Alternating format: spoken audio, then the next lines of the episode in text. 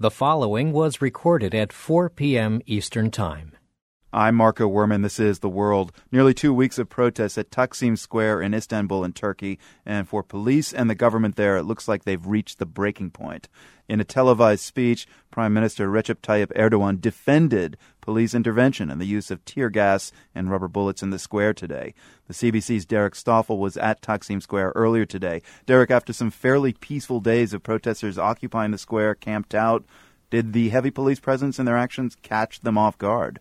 I think so. Um, you know, there was some warning early this morning that uh, the police were coming into the square itself, and they were going to remove some of the banners from. Uh, you know, there was statues, and there's a couple of buildings where protesters had hung banners. But all the people I spoke to who were camping out in the park, Gezi Park, right near the square, said they didn't expect the police to really respond with such force. I was there for quite a while and saw uh, a lot of tear gas. You know, just dozens and dozens of canisters of tear gas being used and water cannon to try to push the protesters back. At several points, they fired tear gas into the park. So that caught certainly protesters off guard.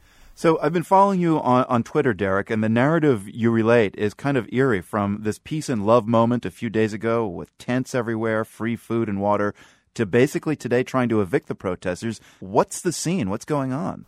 Well, it really is a little bit confusing when you think about what the police uh, accomplished today. But, you know, from talking to people in the square and away from the square, there, there's a sense that this is done to sort of keep the Turkish middle class happy, that they don't uh, overall support these protests because it's seen as, you know, a black mark on Turkey's image. Turkey, of course, seen favorably in the West, uh, you know, as a model of secular democracy.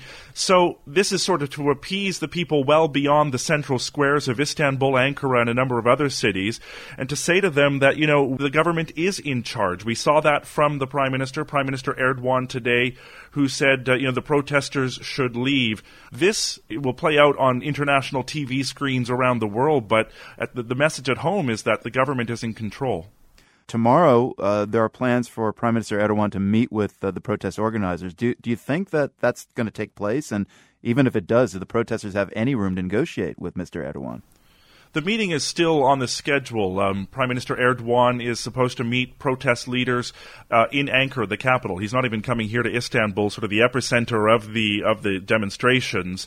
The big problem with it is, you know, there's so many different groups in the square and in the park. There's environmentalists, there's, you know, labor groups, there's communists, and they don't all speak with one voice. So there's one group that's sort of meeting with him tomorrow, but I can't see, and the protesters can't see how they can resolve all their various issues, whether it's, you know, tearing down trees in a park or, you know, the perceived authoritarian way that uh, Erdogan uh, governs Turkey. So there really is little hope that this meeting tomorrow will bring some, some sort of resolution to this. Derek, uh, you got a small dose of tear gas today. How does all this activity strike you? The fact that the government went in with such force does surprise me. There's news crews from around the world, and the, the local TV stations and the papers are covering it.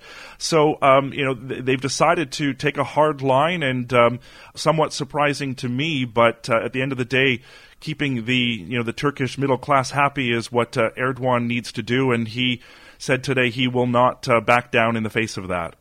The CBC's Derek Stoffel in Istanbul.